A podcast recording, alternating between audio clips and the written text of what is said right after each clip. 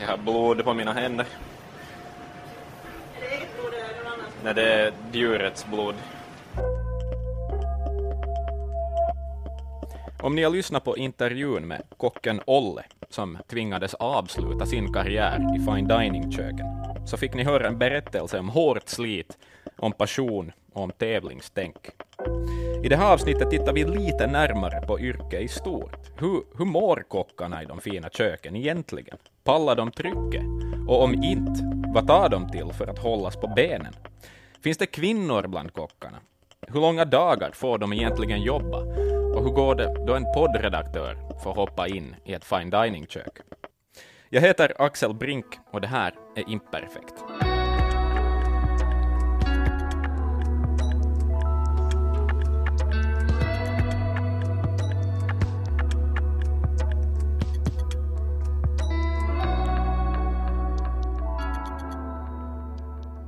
Okej, jag är sen, jag är sen, jag är sen. Det här kommer att bli helt jävla stressigt. Vad är, vad är liksom läget idag? Är det... Snälla om en halvtimme. Oj, okej. Okay. Jag håller på och uh, sätta på min kockskjorta. Det är svårare än jag trodde. Allt är liksom löst. Jag fick inga anvisningar och nu typ börjar mötet och jag är helt jävla sen. Jag fattar ingenting. Det där låter ganska långt som vilken dag som helst i mitt liv. Du är stressad och sen till allt i livet. Och kan inte sätta på dina egna kläder. Exakt. Men hur kommer det sig att det är så svårt att knäppa en skjorta? Det är jätte, för allt, alltså en kockskjorta. Alltså det är som en skjorta utan knappar med massa, massa hål på. Och sen får man en massa lösa knappar och det är två rader och, och, och det är jättesvårt att få det att gå ihop. Um, men jag ja, fattar ingenting Nej. ens av den där beskrivningen. Det låter lite som någon sån här avancerad tvångsskjorta. Ja, men kombinerar du det med att jag är en halvtimme sen till att hoppa in i ett fine dining-kök och jag har aldrig gjort det här förr och jag får inga anvisningar och, och liksom just den där, vet du, händerna börjar skaka, man är stressad och man gör allting värre på grund av att man är stressad. Så det tog alltså en kvart, tror jag, för mig att sätta på den här skjortan. Okej okay, Axel, dags att backa bandet. Varför försöker du ens sätta på en kockskjorta? Okej, okay. du intervjuar ju Olle, din kockvän, och, och, hans story om uh, att sådär, drömmen om att jobba i ett fine dining-kök.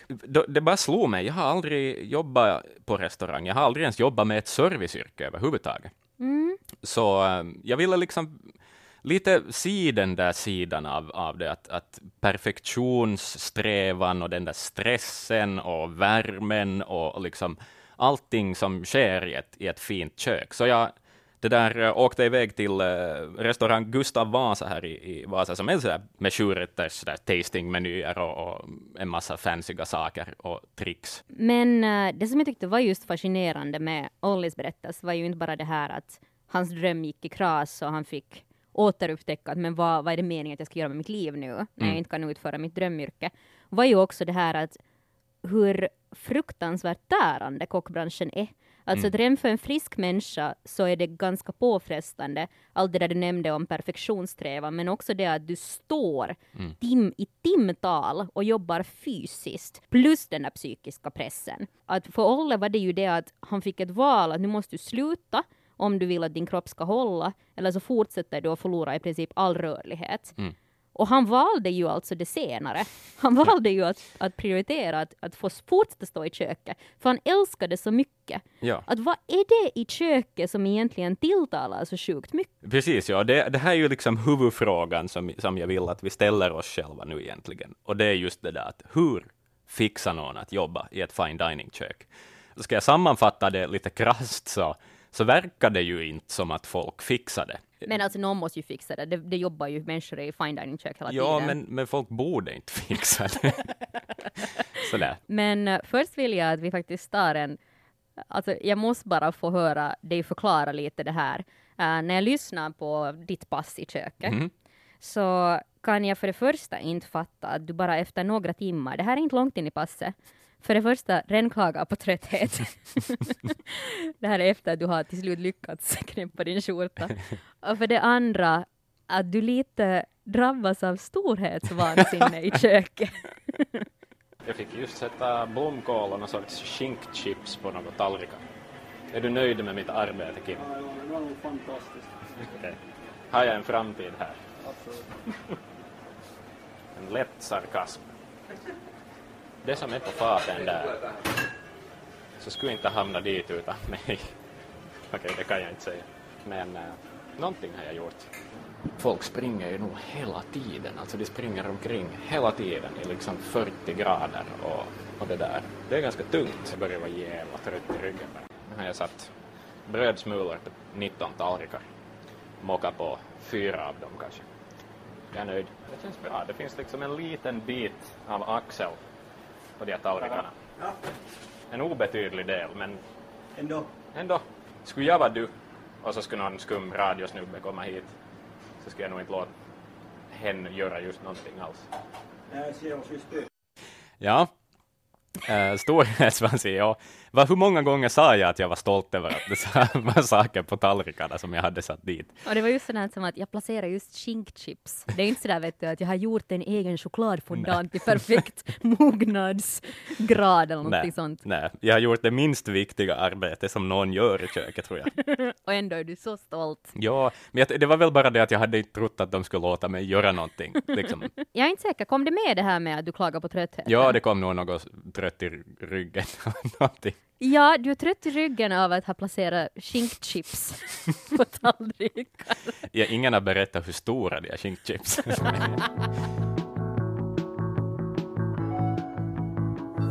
Första orsaken varför folk egentligen inte fixar köksbranschen är just att sprit och knark är så närvarande, va? Ja, det, det verkar det vara.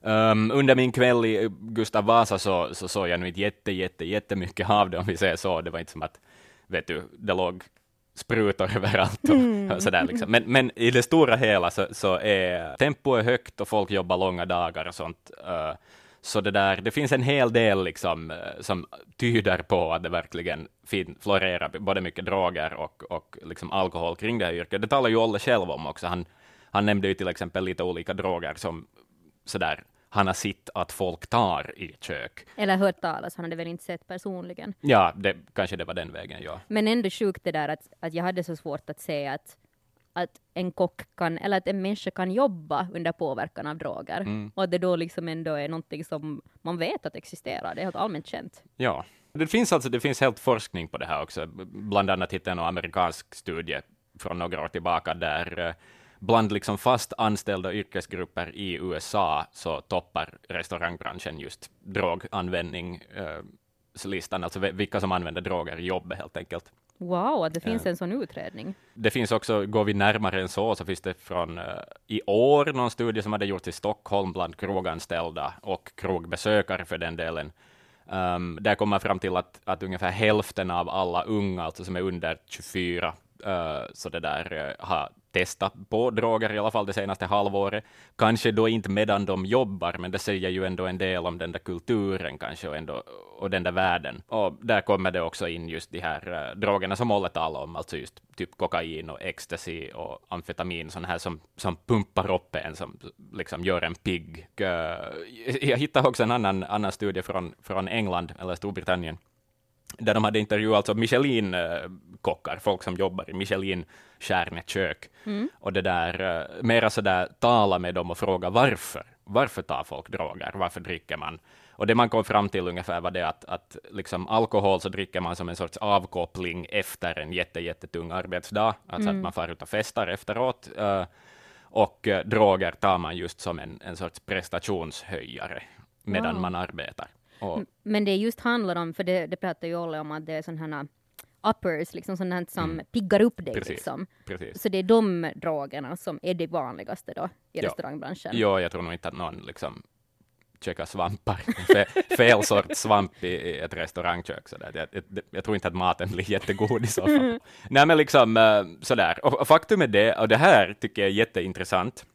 Jag har upp en massa länder och jag har upp liksom Sverige och sådär, men att jag har haft enorma svårigheter med att hitta någonting forskningsmässigt i Finland som skulle ha gjorts på just kroganställdas alkohol och drogvanor. Jag hittade sen till slut, alltså typ strax före vi började banda det här, så hittade jag någon sån där tio år gammal rapport där de uh, talar om liksom hur ofta uh, folk är borta från arbete på grund av alkoholrelaterade anledningar.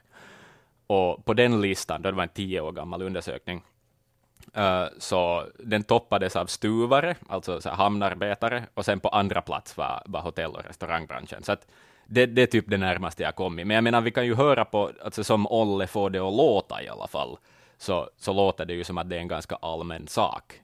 Och det där också var jag talade med Kim Hellman då, som var chef för mig under min restaurangkväll, så att, att det där, så där att vad ska vi säga, restaurangkockar tenderar att vara unga. De är oftast under 35, kanske inte har familj, eh, bor ofta i centrum och sånt. Och, och det där förstås att man, det är ett hårt tempo så där att det, det är nog lätt det där att man liksom på det viset dricker efter ett arbetspass, kanske för att avkoppla, liksom så där att, att man behöver kanske inte köra hem om man bor i stan av helt logiska anledningar. Och så där. Mm. Jag funderar också lite hur mycket det har att göra med att vi i Finland överlag är mer kända för att vara um, sådana som använder alkohol som Mm. någon slags rusmedel. Ja. Medan Olli också sa att det är oftast när, när sådana här fine dining-kockar har varit utomlands och jobbat och kommer tillbaka så upprätthåller de den här trenden av att Ja. fortsätta använda eh, droger till exempel. Just det. Men att det inte är någonting som kanske finns lika starkt som en kultur i Finland. Nej, nej, det kan nog vara. Men visst är det ändå sjukt att, att trots att du nu inte har fått fram några konkreta siffror på hur många som knarkar i Finland, att det ändå finns jättemycket belägg för att restaurangbranschen är en, en att det är vanligare att folk använder rusmedel där än i många andra branscher. Ja, alltså absolut, det, kan- det kan man ju nog tala om.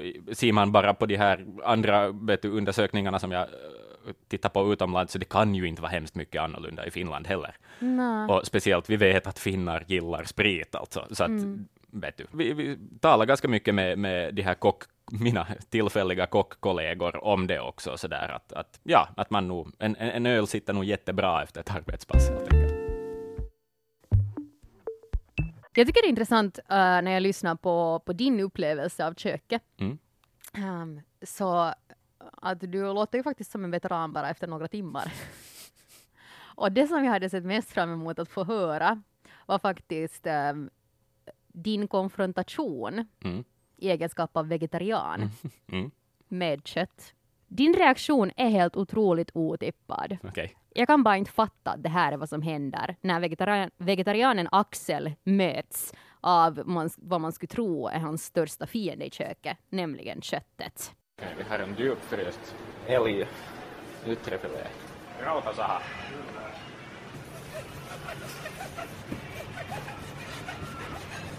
Jag har aldrig känt mig som en styckmördare förr, men det är så här det låter. Jag har blod på mina händer. Är det eget blod eller någon annans? Nej, det är djurets blod. Det som, Som vegetarian. ja. Det är helt okej. Kanske man inte vill ha såna här på Instagram då. Lägg upp bara. Yeah, jag hamnar på Instagram. Första gången jag handskats med kött på jättelänge, faktiskt. Uh, så, men det där ljudet av den där sågen, alltså, jag vet inte, jag känner igen det från något Dexter-avsnitt eller någonting. Sådär. Det är ett speciellt ljud. Men Axel, Mm. du berättar här i klippet att för det första, det känns bra. Och för det andra, att du hamnar på internet med en bild där du sågar kött och är glad. Att du är sådär yes, jag hamnar på Instagram. Det här skulle, jag skulle tro att alltså det här är ju att du förråder ju nu precis alla dina värderingar och du är ändå mer nyfiken på att få uppmärksamhet på internet än att det här liksom brottas med din integritet. Ja, men vad, vad ska jag säga liksom? Nu försöker jag klappa mig själv på axeln lite och, och rättfärdiga allt jag har gjort. Det var ett vilt djur som har skjutits av en anledning. Och det där liksom, det, jag tycker att det är helt etiskt försvarbart, um, faktiskt. Och uh, så är jag en erfarenhet rikare också. Okej, men kanske det var någon slags sån här försvarsmekanism där. Du stod där med sågen och hade blod på händerna. Du bara inte kunde liksom... Du kunde inte gå kunde- i det nej, nej, känslospektra. Jag kunde inte förstå vad jag har gjort. Det är liksom, Det är väl som en serie, jag vet en styckmördare tänker också. Sådär. Att det där logiska valet att ta till en, en såg och börja göra saker. Jag tror inte liksom att man är helt där då man gör det, vet du. Så att inte bara har jag fått förståelse för hur det är att jobba i ett restaurangkök, utan för helt andra saker också. Oj, vad makaber det här blev.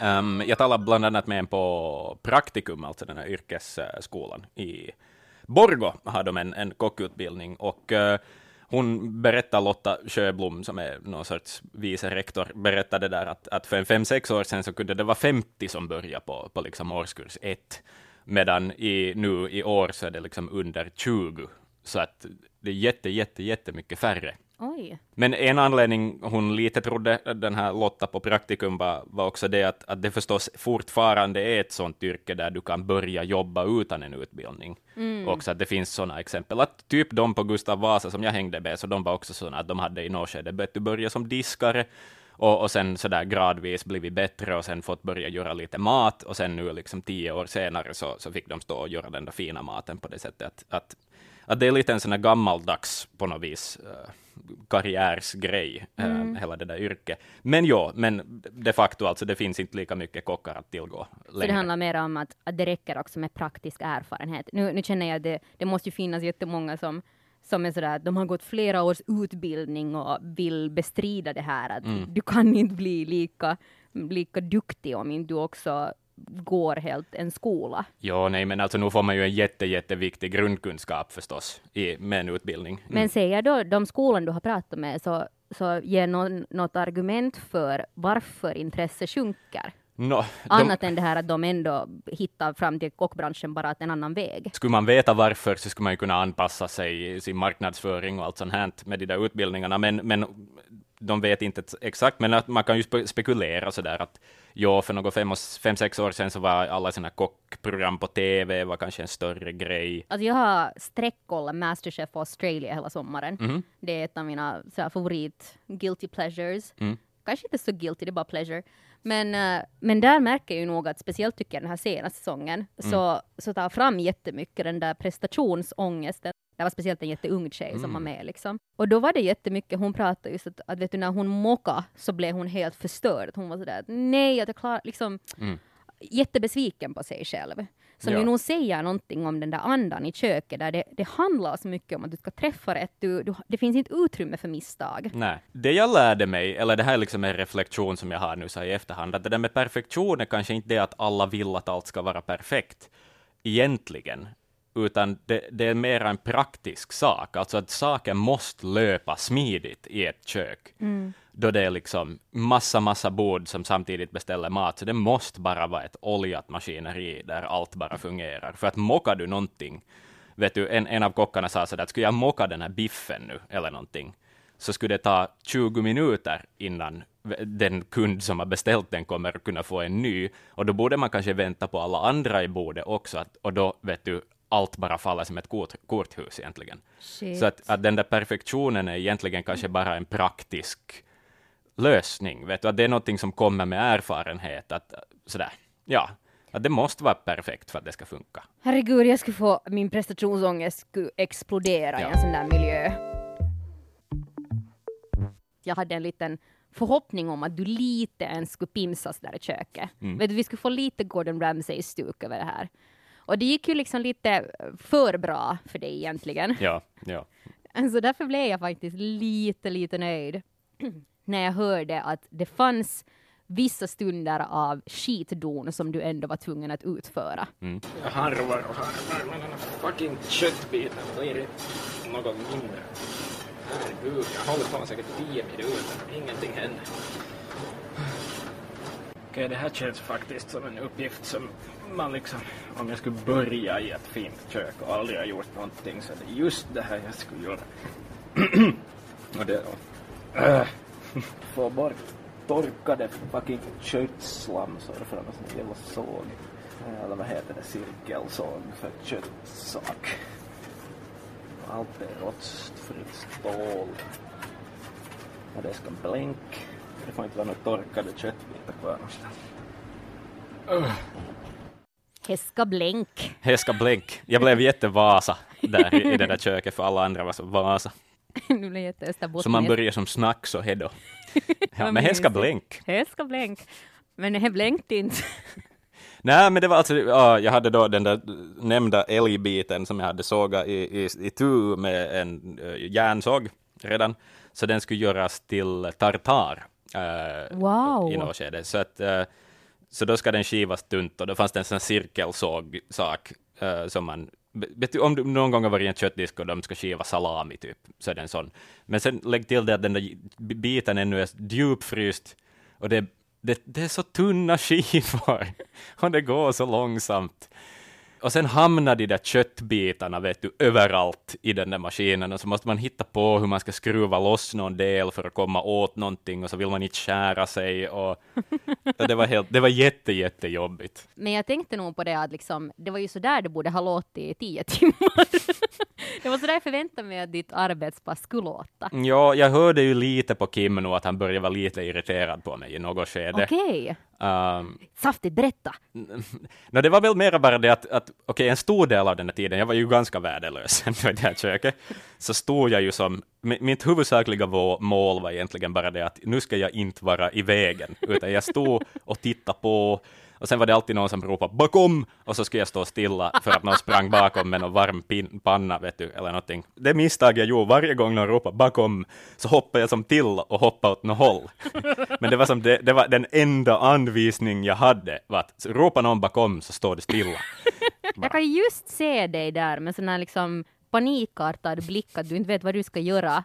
Och så är det en sån här lång man som bara är i vägen för alla. Och så försöker du vara så osynlig som möjligt, men det går inte för det är ett så litet kök. Nej, nej, nej. Jo, jag kände mig som någon sån här, vet du, he, någon sån här hygieninspektör som står i något hörn och som alla är lite sura på. Men jag blev ju nog kaveri med folk så där lite längs med och, och det där. Det blev, inte blev de någonsin riktigt arga på mig. Eh, vad är den tredje orsaken till att uh, kockar inte klarar av branschen? No, no, det är ju förstås det att bara hälften av alla potentiella kockar jobbar. Ehm, det är som sagt en jättemanstung uh, kultur uh, att jobba i ett fint kök. Ehm, så det, jag, snackade lite då med, med köksmästaren och han sa att kanske på en 20 kockar så hade det varit fyra kvinnor ungefär, uh, som han, han kunde komma ihåg. Och vad är orsaken? No, jag hittade en jätte, jätteintressant och ganska galen uh, studie som hade gjorts i Texas, um, där de hade liksom gjort långa, långa intervjuer med, med uh, kvinnliga kockar i Texas. Och det där, uh, de kom fram till, det här, alltså det här låter helt sjukt, men att oavsett vad en kvinna gör i ett sånt här kök så blir det liksom fel. Att uh, antingen så, så blir du överkörd av alla machomän, Eh, eller sen om du väljer att liksom man up, så att säga, så, så går det lite bättre. Men man får inte man up alldeles för mycket heller, för då blir man stämplad som en bitch.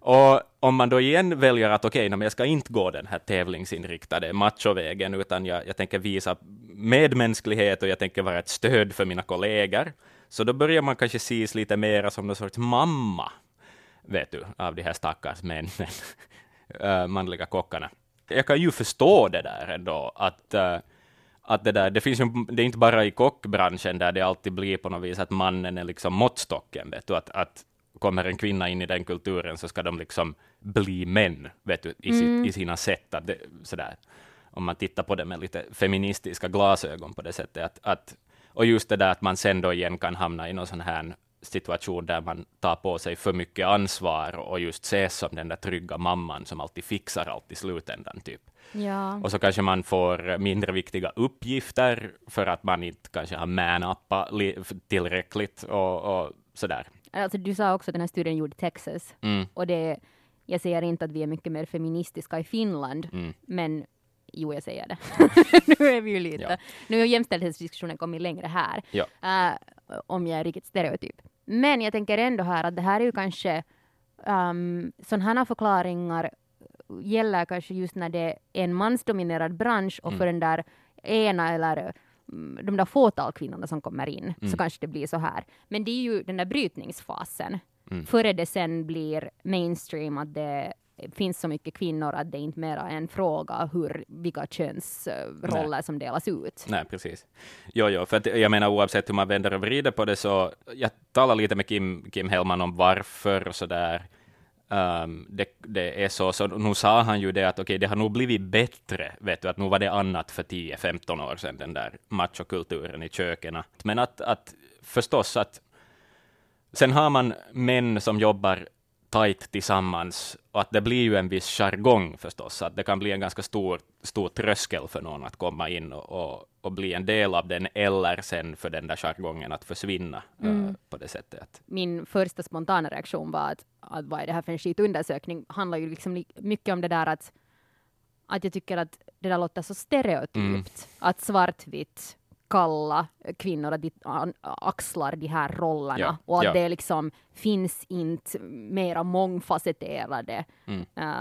um, personlighetsdrag hos de här typerna som då jobbar i köket. Mm, Men jag kan, jag kan förstå den där punkten när det handlar om att det är en mansdominerad bransch och att det inte finns mycket utrymme för kvinnor. Jag har en kompis som har jobbat mycket inom fine dining mm. och hon lämnade sen branschen för att det var helt för tungt och hon trivdes inte riktigt heller i den här machokulturen, att det var Nej. mycket sådana kök hon jobbade i. Och det här var både i Finland och också utomlands. Mm. Hon sa att det var värre utomlands, men, men också tungt här.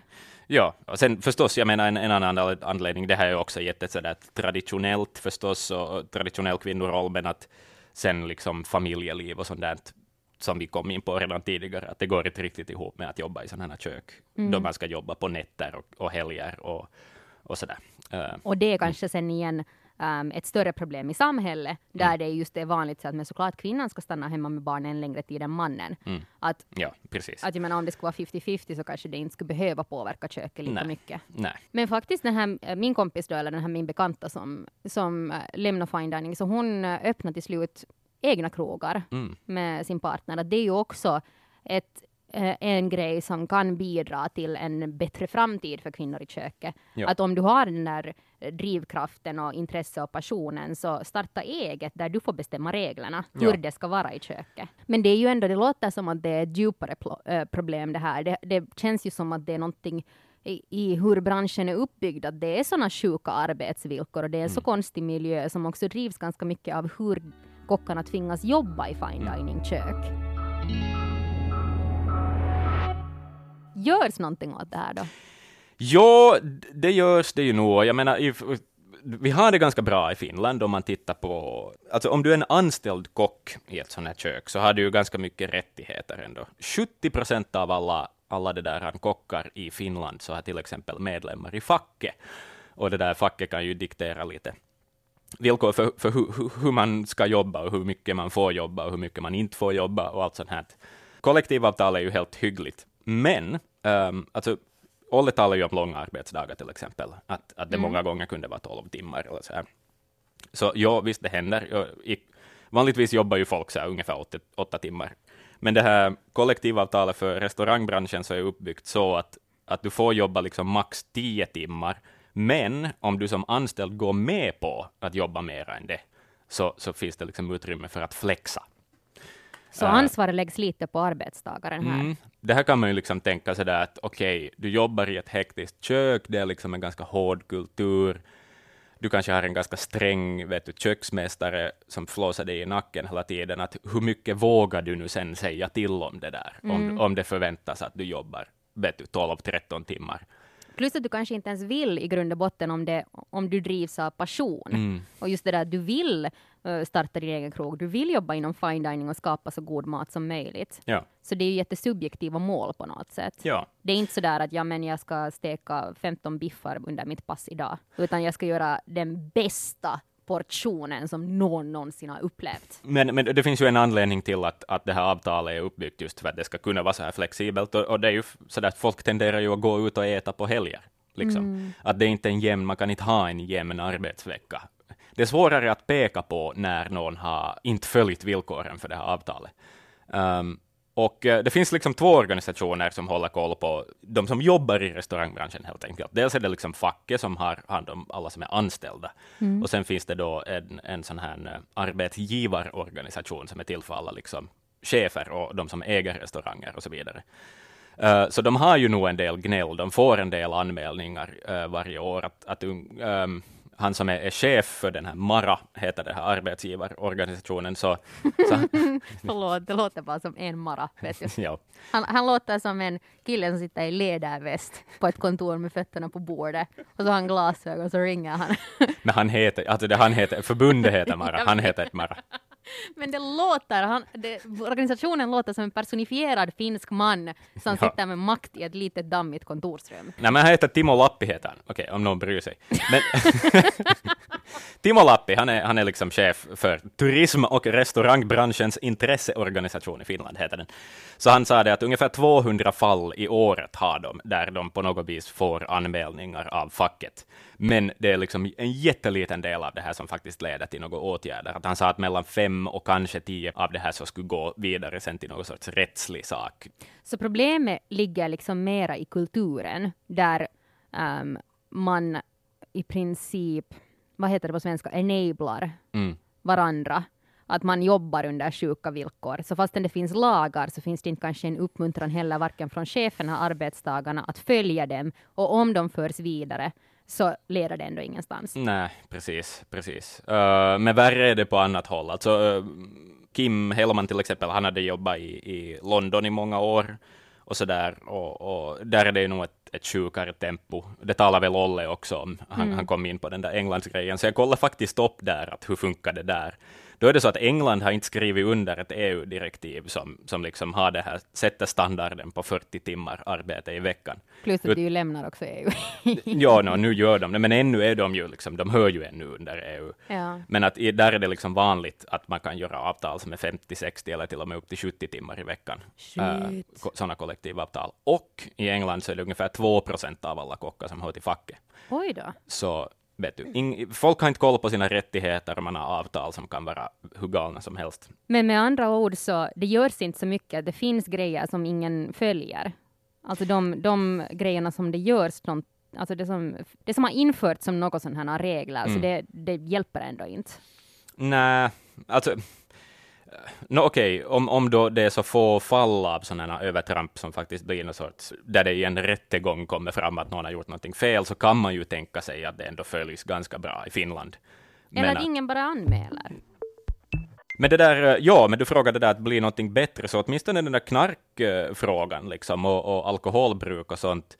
eh, så det där, i och med att jag inte hittar riktigt några siffror på hur många finländska kockar och kroganställda som, som eh, är, liksom har alkoholproblem och, eller drogproblem, så vände jag mig till, Sver till Sverige och där hittade jag då en, en Johanna Gripenberg, heter hon, som jobbar på en sån här intresseorganisation som försöker få liksom, jobbar mot knark och alkohol helt enkelt. Uh, så de hade lyckats liksom helt okej. De, de hade startat någon sorts eh, projekt för, som de kallar för knog, krogar mot knark eller någonting i den stilen. Där de liksom- mot kar- ska vara Kno, roligt. knogar mot knark. Folk som går ut och hackar knarkar. Jättekonstruktivt. De står i en mörk gränd med knogjärn och väntar. Hej, är du knarkare? ja, men krogar mot knark. Alltså så att de, de helt enkelt gick in och undervisade krogpersonal i att, att, det där, att det är inte okej med knark och vad som är farligt med knark. Och, och så där att, att ny personal i branschen genast från första början fick liksom höra om att, att man ska inte godkänna narkotika och, och liksom alkoholbruk under arbete. Och, och det ledde liksom ändå till någonting. Vi, vi kan fast höra på, på hur hon förklarade. Eh, och sen såg vi positiva, ska säga, väldigt positiva resultat. Vi såg att vakter agerade i signifikant större utsträckning. Vi såg att personalen använde narkotika eh, som de själva rapporterade i signifikant mindre utsträckning. Och de rapporterade att de såg färre eh, narkotikapåverkade gäster i krogmiljön. Det krävs ju en sån här grupp effort om Ja. något sånt där ska förändras. Att det, jag tänker lite på, på Olle som jobbar allt från 10 till 15 timmar i sträck.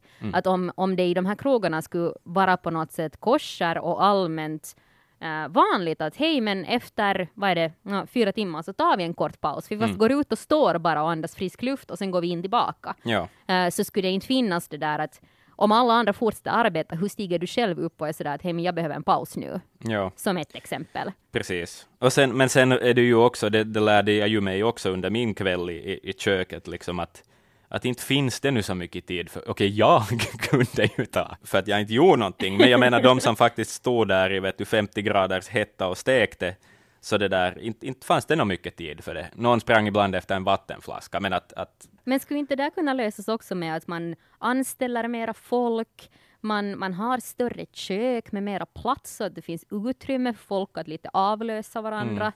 Att, att man har eh, någon som preppar arbetet före, att man inte själv både preppar och lagar mm. maten. Mm. Om det tydligen då är brist på till exempel kockar, så är det ju kanske ganska svårt att mm. ha in en massa extra folk.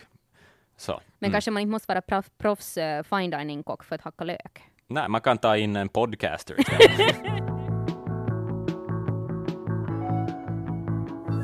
Du eh, hade avslutat ditt pass, mm. så hur mår du egentligen? Jag är ganska fascinerad av den här logiken eh, som du på något sätt har fått insikt i efter att ha jobbat, hur många timmar i ett kök? Vad blev det? Um, ganska många timmar. Men säg nu, tolv, tio? Uh, nej, det är, inte alls så mycket. Sex och en halv timme. Sex och en halv timme mm. har gjort Axel till veteran och expert när det kommer till att förstå kockarnas situation i den här branschen. Jag är trött i hela kroppen. Jag drack en öl och den smakade utmärkt. De andra skulle gå vidare någonstans. Vi satt faktiskt vid middagen och talade om våra favoritdrinkar. Så det är nog nära till det där alltså. Det förstår jag. Helt. Alltså. Men det har varit lärorikt, ska jag säga också. Jättelärorikt. Jag har en respekt för, för restaurangpersonal på ett helt annat sätt. Man vet vilken planering och vilken erfarenhet som krävs för att få det att rulla. Nej, alltså det här är jättefint, det är det på riktigt. Mm. Men jag är bara um, fascinerad av hur du efter dina sex och en halv timme har full, fullständig förståelse för att inleda en, en karriär som alkoholist eller som festprisse. Ja, lite perspektiv här. Vet du att, att visst var jag ute och jobbade på en krog, men jag, jag var också sådär en, en pappa till ett litet barn som var ute och gjorde någonting ganska överraskande roligt en fredagkväll, så att, så att på det viset, kanske mera i det ljuset, så skulle det ha suttit helt bra att gå ut på en öl med de där kockarna, som faktiskt var jättetrevliga. Att, att inte det nu Ja, jag du saknar din galna ungdom. Ja, det lite ja, det är någon sorts 30-årskris kanske på gång också. ja, jag funderar själv sådär bara att, att uh, hur jag mår efter en, en jättelång arbetsdag. Mm. Så nu, jag har absolut haft mina år som festprisse och mm. också blivit lockad av att ja, men jag vill slappna av med att få ja. ut och festa. Men det är ju det sista jag just nu känner att jag får någon slags energi av. Men det var mera kanske det där känslan av att, att det här var liksom ett hederligt dagsverke, att nu är jag värd någonting. Men just det där med att, att liksom verkligen få en förståelse för någonting som en mera festkarriär, så skulle mm. ju handla om det där att vilja supa huvudet fullt på något sätt, som är ja. problemet inom branschen. Ja. Och det är ju kanske det som jag, jag känner att, att jag inte alls skulle vilja efter att ha stått tio timmar i sträck. Och då vill jag krypa upp under täcket och kanske se stick en halsduk. Ja, ja. Liksom, se på en film. Jag minns inte vem det var som sa det, men som att, att jobba i ett sånt fint kök där folk är glada och, och äter, liksom att det, det är som en enda för, det är som att jobba på en förfest. Mm. Att det på något vis finns i luften det där, att, att det är trevligt och sådär. Ja, inte vet jag. Det, mm. Ja, lite sådär som att få få hjälpa sin kompis att preppa inför en dejt, men sen får du inte gå själv på dejten. Man liksom värmer upp, men sen får man aldrig vara med om Nej, klimax. precis. Exakt, precis. Ja, man får ha kakan, men man får inte äta den. Man får förspela, men man får inte akta den. Nej, utan man blir ensam och står där med stånd.